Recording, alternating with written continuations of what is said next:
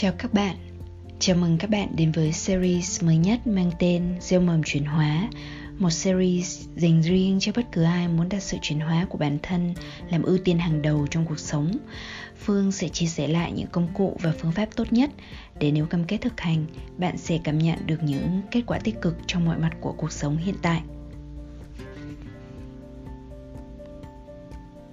Bạn ơi, một tuần học và thực hành vừa qua của bạn thế nào rồi? Phương hy vọng là bạn đã thử phương pháp bỏ lửng có chủ ý để thấy việc học không bao giờ thấy chán. Tuần này, Phương tiếp tục chia sẻ một bí kíp để việc học hỏi, rèn luyện không những không chán mà còn hào hứng được như chơi nữa. bạn có tò mò không nào? Trước khi Phương nói đến bí kíp này, trước hết thì chúng mình hãy cùng nhau hồi tưởng một chút về thời còn đang đi học. Bạn có còn nhớ mình là kiểu học trò như thế nào không? Bạn luôn ngồi yên, chăm chú nghe giảng và miệt mài ghi chép Hay không thể tập trung và thường ngồi mơ màng nhìn ra cửa sổ? Hay là kiểu học sinh thích vẽ đủ thứ hình vào sách vở và bị thầy cô la rầy khi bắt gặp? Hay bạn là kiểu siêu quậy luôn nhấp nhổm trêu ghẹo bạn bè còn nếu không thì sẽ ngủ gục trên bàn? Cả xã hội mong chờ chúng ta dành ít nhất 12 năm để thu nạp kiến thức theo cùng một kiểu cùng một giáo trình một phương pháp một bài tập một dạng kiểm tra đánh giá kết quả, rồi hầu hết là vẫn lên cùng một cấp học như nhau. Trừ khi bạn được gắn nhãn thực sự cá biệt, còn không thì bạn cũng giống như mình, cứ thế đi hết 12 bậc học đó, như là ở trong một lô hàng, đi qua cùng 12 công đoạn của một dây chuyền sản xuất và đúng như những lô hàng được đóng gói dập khuôn, người học của nền giáo dục hiện tại cũng được đóng gói với một lối tư duy dập khuôn. Ít nhất thì đó là câu chuyện của số đông, phải không nào? Có những bạn thực sự thông minh, nhưng không hợp với phương pháp di truyền đó, liền nhận rất nhiều những lời nhận xét tiêu cực và được dán nhãn tiêu cực khi thể hiện khuynh hướng tự nhiên của mình trong lớp học. Và rồi nhiều bạn trong số đó mặc định là mình không phải là người học giỏi, thậm chí sợ việc học. Cá tính của nhiều người trong chúng ta đã bị cao bằng câu chuyện tiêu biểu là Toto Chan bên cửa sổ cuốn tự truyện của cô Kuroyanagi Tetsuko kể về thời đi học nếu bạn chưa từng nghe đến cuốn sách này thì đây là cuốn sách bán chạy nhất ở Nhật Bản sau Thế chiến thứ hai.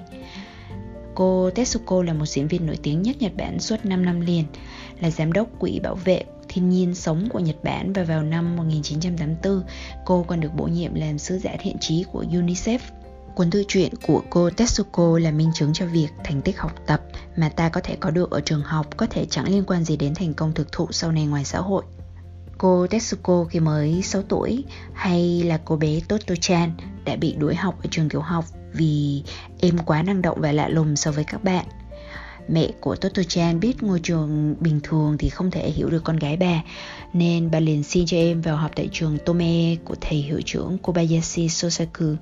Thầy hiệu trưởng Kobayashi tôn trọng học sinh của mình, luôn để các em tự do phát huy cá tính và khả năng bẩm sinh. Ở trường Tomoe thì không có thời khóa biểu nhất định Học sinh thích học môn gì nhất thì cứ tự học môn đó trước Và những môn không thích thì học sau cùng các thầy cô chỉ làm nhiệm vụ hướng dẫn các em khi cần và cho bài tập Nhà trường còn tổ chức cắm trại, đi du lịch cho các em được mở mang tầm mắt và gần gũi với thiên nhiên. Nhờ sự giáo dục của thầy hiệu trưởng Kobayashi, học sinh Tomoe đều trở thành những người tốt và thành đạt trong xã hội sau này. Nhớ về thầy hiệu trưởng của mình, cô bé Toto-chan ngày nào đã nói Nếu không học ở Tomoe, nếu không được gặp thầy Kobayashi, có lẽ tôi đã là một người mang đầy mặc cảm tự ti với cái mác đưa bé hư mà mọi người gán cho. Trong một tập của Chậm Chậm Mà Sống, Phương may mắn đã được trò chuyện ngay tại nhà nhỏ với anh Đỗ Hữu Trí là người sáng lập tổ hợp giáo dục sáng tạo Toa Tàu, một mô hình lấy cảm hứng từ trường học Tomoe. Đây là một phỏng vấn rất là tự nhiên như những cuộc trò chuyện thông thường giữa bề bạn với nhau và không hề được biên tập. Phương để link phỏng vấn này trong mô tả podcast như thường lệ nhé. Quay trở về với cuốn sách Tốt Tô Chan bên cửa sổ và việc học. Nếu bạn chưa từng đọc, thì Phương khuyến khích bạn mua về đọc. Đây là một cuốn sách mà Phương nghĩ cần cho tất cả những ai đã đang ngồi trên ghế nhà trường, hay bất cứ ai đang cố gắng về việc học tập của bản thân mình. Đặc biệt là những người đã bị tổn thương vì được đánh giá là quá kỳ quặc, quá khác biệt và cảm thấy không thuộc về nơi nào. Thông điệp của cuốn sách thực sự gây xúc động và có thể sẽ là những gợi mở quý giá cho những ai có ý định sẽ cho mình và con cháu mình sau này một nền giáo dục mới, nơi cái riêng của mỗi người được nuôi dưỡng theo hướng đầy tôn trọng và yêu thương, nhưng đồng thời có thể cảm nhận rõ cái kết nối chung mà mình đang ở trong đó còn nếu bạn đã đọc rồi thì Phương rất muốn được nghe chia sẻ của bạn về điều bạn học được từ cuốn sách này. Hay quan trọng hơn là, bạn thấy mình đã ứng dụng được gì cho chính mình sau cuốn sách này? Đối với Phương, điều cốt lõi mà nhận được trong cuốn sách này chính là thông điệp học và chơi là một khi ta được là chính mình. Vì vậy, hãy tiếp tục việc học với sự trân trọng và yêu thương thiên hướng cá tính và năng lực bẩm sinh của riêng mỗi người. Nương theo trí tò mò tự nhiên của mình và thiết kế cho mình trải nghiệm học mà như chơi. Mà khi ta được là chính mình việc học và chơi trở thành một đối với một số người trong chúng ta, cá tính và năng lực bẩm sinh có thể sẽ dễ dàng được nhận thấy. Đó chính là những việc mà họ thường được người khác khen ngợi, hay là việc mà họ thấy mình có thể làm rất dễ dàng trong khi những người khác thì trầy trật thậm chí, họ không hiểu tại sao những người còn lại không làm được một việc đơn giản như họ vẫn đang làm. Nhưng có một số không ít, những người trong chúng ta chỉ thấy mình lờ mờ với một cá tính không hề rõ nét vì vậy sẽ thấy lời khuyên là chính mình nghe sao mà mơ hồ nếu bạn thấy mình nằm trong số những người như thế này thì có thể bạn sẽ cần đến một vài bộ khung phân loại để xác định xem mình có thiên hướng là kiểu người học gì thuộc loại hình trí thông minh như thế nào Năm 1983 thì nhà tâm lý học phát triển người Mỹ Howard Gardner đã mô tả 9 loại hình của trí thông minh. Đó là trí thông minh tự nhiên, trí thông minh âm nhạc và thính giác, trí thông minh toán học và logic, trí thông minh triết học, trí thông minh tương tác và giao tiếp, trí thông minh thể chất, trí thông minh ngôn ngữ, trí thông minh nội tâm. Và cuối cùng là trí thông minh không gian và thị giác. Sách của ông đã được xuất bản tại Việt Nam và bạn có thể tìm đọc dễ dàng. Tuy nhiên, hãy nhớ rằng mọi bộ khung phân loại là để chúng ta hiểu thiên hướng tự nhiên của mình hơn, chứ không phải là để đóng khung mình và tự giới hạn sự phát triển của mình trong đặc điểm duy nhất của bộ khung đó nhé. Như ở đây, thì Phương thấy rằng việc xác định loại hình trí thông minh của mình không phải là để chỉ đầu tư duy nhất cho thiên hướng đó của bản thân.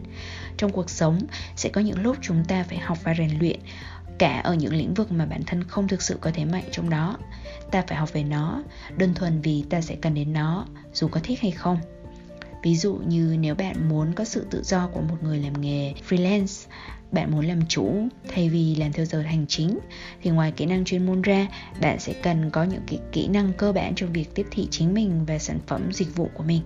Dù bạn có trí thông minh tương tác và giao tiếp cao hay không, bạn vẫn cần phải học cách truyền thông để sản phẩm dịch vụ của mình được nhìn nhận đúng giá trị của nó trong mắt khách hàng hay nếu bạn muốn cảm nhận được bình an trong nội tâm bất chấp những biến động của cuộc sống, thì bạn sẽ cần học và rèn mình ở trong các bộ môn như là thông minh cảm xúc hay thiền định.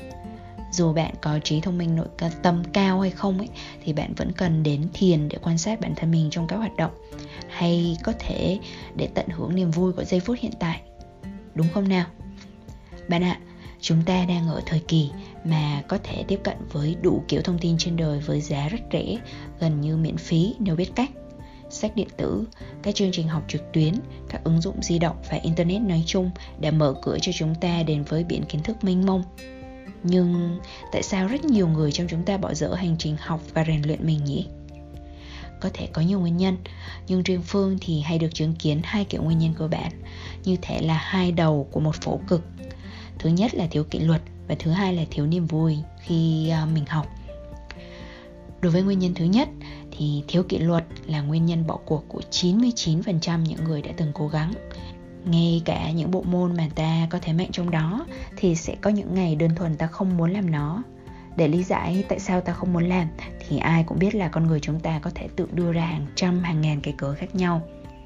Sau vài lần bỏ cuộc, chúng ta có thể mắc kẹt vào niềm tin rằng mình là người không giỏi học hay thậm chí cực kỳ kém trong một bộ môn nào đó, rồi lại tự giới hạn mình dần dần. Đôi khi, chẳng qua là vì lúc mới bắt đầu một bộ môn hoàn toàn mới, não bộ của chúng ta chưa kịp phát triển những đường liên kết thần kinh cần thiết cho bộ môn này. Nếu học một thời gian sau, môn học dần sẽ trở nên suôn sẻ hơn do não đã hình thành nhiều liên kết thần kinh hơn trong khu vực liên quan. Chúng ta dần quen với từ vựng chuyên ngành được sử dụng trong bộ môn này hơn, vì vậy các khái niệm cũng đã trở nên bớt mơ hồ. Như hồi à, Phương nhớ là mình học chương trình đào tạo Health Coach, thời gian đầu có những uh, giáo trình, những video học rất rất khó hiểu khiến cho mình phải dừng lại liên tục và tra cứu thuật ngữ. Một video dài một tiếng thì có thể khiến mình mất cả buổi tối để tạm nắm được những thông tin chính nhưng rồi mình nhận thấy là theo thời gian, mọi thứ cứ trở nên dễ dàng hơn.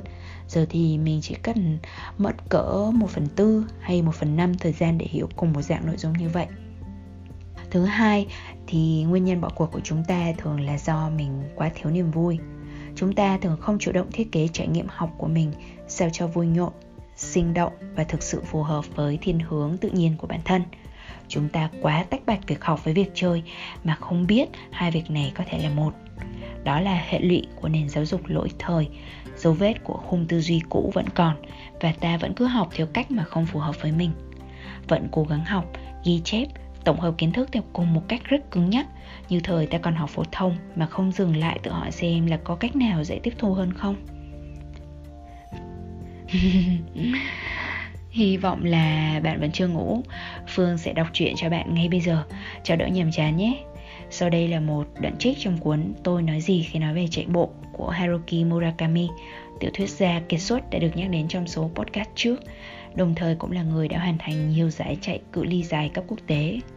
Ông kể về hành trình rèn luyện mình như sau dù chạy cự ly dài có phù hợp với tôi thế nào chăng nữa thì tất nhiên cũng có những ngày tôi cảm thấy gần như uể oải và không muốn chạy.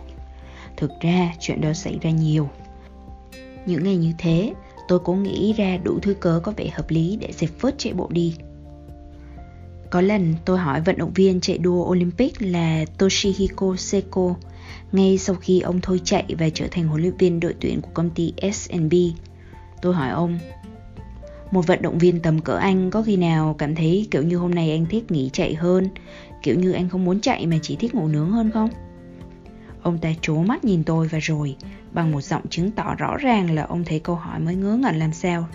Đáp, dĩ nhiên, bao giờ cũng vậy. Giờ đây nhớ lại chuyện đó, tôi cũng thấy được câu hỏi thật ngớ ngẩn làm sao. Tôi nghĩ ngay cả hồi đó tôi cũng biết nó ngớ ngẩn thế nào nhưng hẳn là vì tôi muốn nghe câu trả lời từ chính miệng của một người tầm cỡ Seiko. Tôi muốn biết rằng liệu dù khác nhau một trời một vực về sức mạnh, khối lượng tập luyện và động cơ, nhưng sáng sớm khi ta buộc dây giày chạy bộ thì ta có cảm thấy như nhau hay không? Câu trả lời của Seiko lúc đó làm tôi nhẹ cả người. Suy cho cùng tất cả chúng ta đều như nhau cả thôi. Tôi nghĩ mỗi khi cảm thấy không muốn chạy, tôi luôn tự hỏi mình cùng một câu mình có thể kiếm sống bằng một nghề như tiểu thuyết gia, làm việc tại nhà, sắp xếp giờ giấc cho mình. Vậy nên mình không phải đi lại trên một toa tàu điện chật như nêm hay ngồi chịu trận những cuộc họp chán ngắt. Chẳng lẽ mình không thấy là mình may mắn thế nào sao? Tin tôi đi, tôi có nhận thấy. So với chuyện đó, chạy một giờ quanh khu hàng xóm thì đâu có là gì, đúng không? Mỗi khi tôi hình dung mấy con tàu đông nghịt và những cuộc họp hành liên tu bất tận, nó giúp tôi có động cơ rõ rệt trở lại. Thế là tôi thắt chặt dây giày chạy và lên đường mà không còn băn khoăn gì nữa. Nếu mi không kham được chuyện này, tôi nghĩ thì đáng đời mi lắm.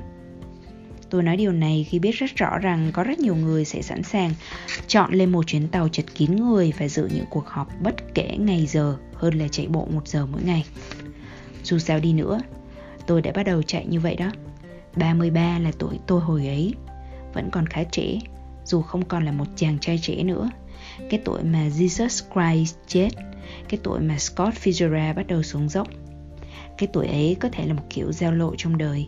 Đó là cái tuổi khi tôi bắt đầu cuộc đời người chạy bộ của mình. Và đó là điểm xuất phát muộn màng nhưng chân thực của tôi làm tiểu thuyết gia và chúng ta kết thúc đoạn trích. Bạn thấy sao? Phương hy vọng đây là một gợi ý cho tất cả chúng ta, những người vẫn đang tìm cách để cải thiện tính kỷ luật của mình chúng ta không nhất thiết là người chạy bộ hay là tiểu thuyết gia mới có thể ứng dụng được. Thông điệp ở đây rất rõ ràng.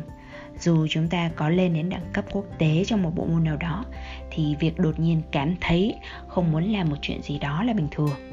Nhắc mình rằng ai cũng sẽ có những tháng ngày cảm xúc thất thường bất chấp có năng khiếu sẵn hay không sẽ giúp chúng ta tránh phụ thuộc vào những cơn cảm hứng cảm xúc thất thường đó.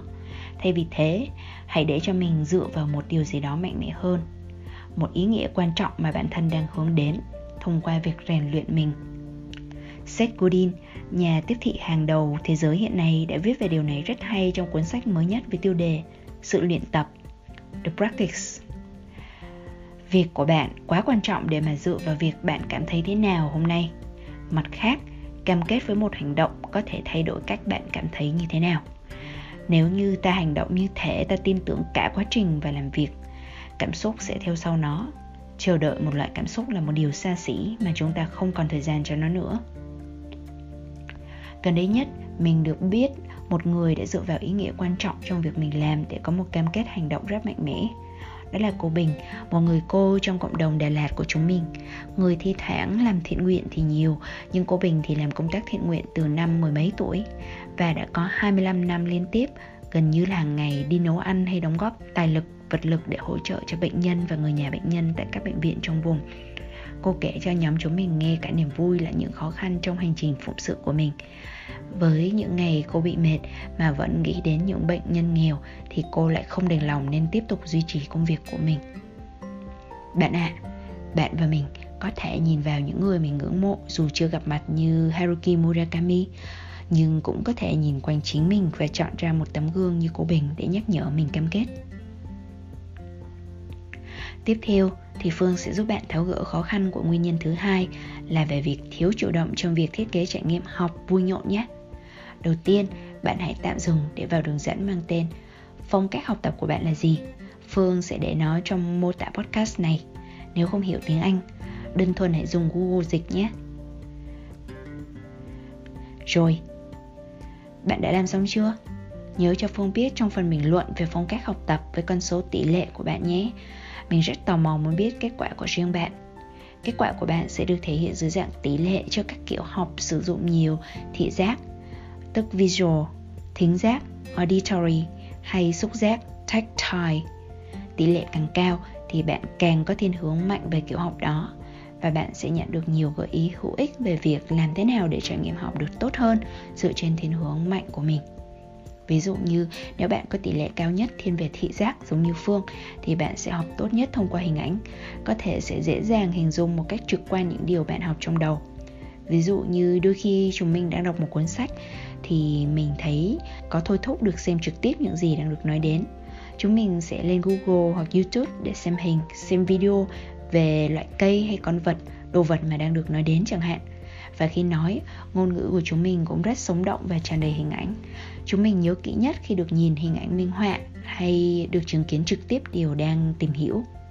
Một phong cách học khác là thiên về thính giác và như bạn có thể đoán được, đó là khi ta học tốt nhất bằng cách nghe. Những người theo thiên hướng này sẽ lưu giữ thông tin thông qua cái cách mà âm thanh nó có thể phát ra và thường là hiểu hướng dẫn thông qua lời nói tốt hơn là hướng dẫn thông qua văn bản người học dạng này thường cần đọc to lên những điều mình đang học họ đôi khi là thì thầm với người khác hay với chính mình. Bởi vì việc được nghe thông tin nào đó sẽ giúp họ thẩm thấu tốt hơn là chỉ giữ những cái thông tin đó ở trong đầu. Cuối cùng là phong cách học mà xúc giác đóng vai trò quan trọng. Người học kiểu này sẽ cần sờ, chạm và tiếp thu tốt nhất khi có chuyển động của cơ thể các bạn cũng thích học kiểu này như mình thì sẽ luôn cần dịch chuyển, xây dựng một thứ gì đấy, vẽ vời cái gì đấy hoặc đơn thuần là bất cứ cách nào mà cơ thể được chuyển động. Khi nói thì sẽ sử dụng nhiều ngôn ngữ cơ thể và những người học kiểu này sẽ cảm thấy như là một cực hình nếu ai đó bắt họ ngồi quá lâu một chỗ mà không được nghĩ cho nên trong nỗ lực học tập hiệu quả thì họ sẽ cần được nghe hay được đọc ít lý thuyết ban đầu thôi ngay sau đó là phải để cho họ thực hành thì họ mới có thể hiểu được. Ok, bạn có thể đọc kỹ hơn thông qua trang trắc nghiệm hoặc các trang khác với từ khóa liên quan về thiên hướng học của mình nhé. Câu hỏi tiếp theo được đặt ra là ứng dụng những điều này như thế nào để học giống như chơi? Đơn giản là hành hiểu nguyên tắc sau. Bạn luôn có thể chủ động thiết kế trải nghiệm của mình sao cho phù hợp với phong cách học tập của riêng bạn. Dù cho bạn đang có sẵn phương tiện gì đi chăng nữa, bạn có thể tự điều chỉnh phương tiện đó theo cách nó mang lại thật nhiều niềm vui cho mình. Nào, cô lấy một vài ví dụ đơn giản nhé. Cái học phổ biến nhất là thông qua một cuốn sách đúng không? Nhưng bạn biết mà, mức độ ghi nhận thông tin, xử lý kiến thức và thực sự áp dụng được kiến thức từ sách của mỗi người là khác nhau. Việc dựa theo hiểu biết về phong cách học tập của riêng mình thì bạn có thể khắc sâu kiến thức trong sách hơn thông qua những cách như sau đối với người học có thiên hướng thị giác thì có thể viết xuống một cách cô động những ý chính kết hợp với hình vẽ minh họa, hay dùng công cụ như sơ đồ tư duy, mind map, đồ họa thông tin, infographics, hay ghi chép sáng tạo với hình ảnh, sketch note để ghi nhớ các thông tin quan trọng nhất một cách trực quan và ấn tượng. Hoặc đơn giản nhất là quy định màu bút highlight nào sẽ dùng để làm nổi bật loại thông tin nào ở trong sách chẳng hạn người học có thiên hướng thính giác, có thể đọc to lên cho chính mình nghe, hoặc tóm tắt nội dung chương sách vừa đọc cho một người bạn khác cùng nghe. Cũng có thể là chọn nghe sách nói thay vì sách giấy thông thường. Người học có thiên hướng xúc giác, có thể chia nhỏ hơn nữa những chương sách dài. Đọc đến đâu thực hành đến đó, thay vì cố nhai nốt hết toàn bộ chương sách.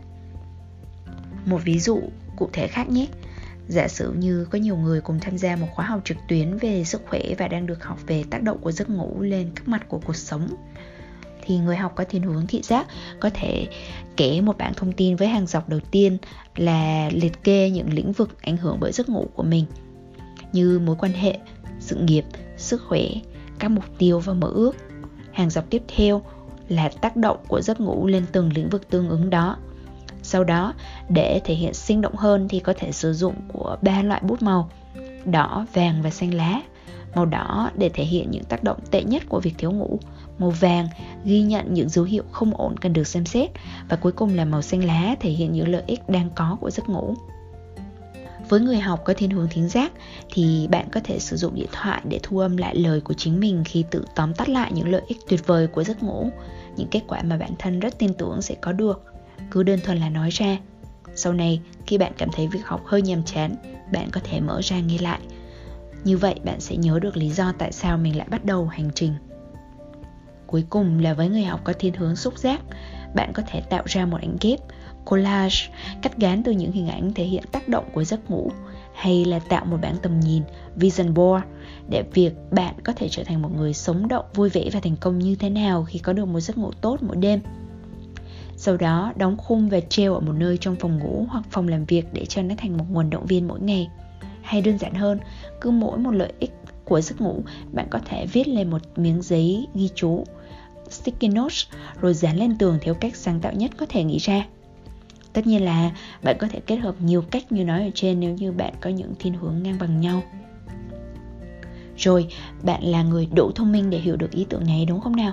Việc học có thể trở nên nhàm chán nếu như bạn chỉ bó mình trong những quy tắc chung còn nếu bạn tự hỏi liệu mình có thể học như thế nào làm bài tập như thế nào để phù hợp với chính mình hơn thì việc học trở nên tràn ngập niềm vui và sự hào hứng và bạn đi biết đấy vui thì mới duy trì lâu dài